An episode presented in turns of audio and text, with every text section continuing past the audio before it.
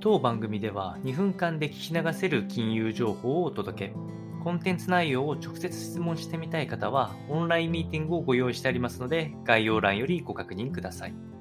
本日のテーマは、日米首脳会談。日本の防衛力強化をバイデン氏が称賛したという、え、お話が出てきておりますので、お伝えをすると、まあ、まさに話題になっていた日米首脳会談が1月13日に実施をされまして、えー、日本の新安保戦略を、えー、中国との関係性として、これまでにない最大の挑戦と位置づけ、えー、を行いました。まあ、これはまあ正直なところ、アメリカと中国っていうのの対立の中で、日本がアメリカによる意思をしっかりとした表明ができていることが、あまさに挙げられておりまして、まあ、直近のその中国の、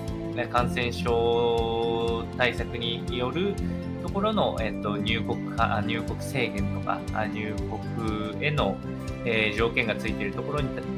とかも含めて、えー、全てが、あまあ、あの中対中国という姿勢を明確に打ち出しておりまして、まあ、これらに関してアメリカからは称賛の声が出ているということになっております。で、中国によるルールに基づく国際秩序と整合しない行動や北朝鮮による挑発行為も、え今回の安保の中には入っている、共同声明の中には入っているということです。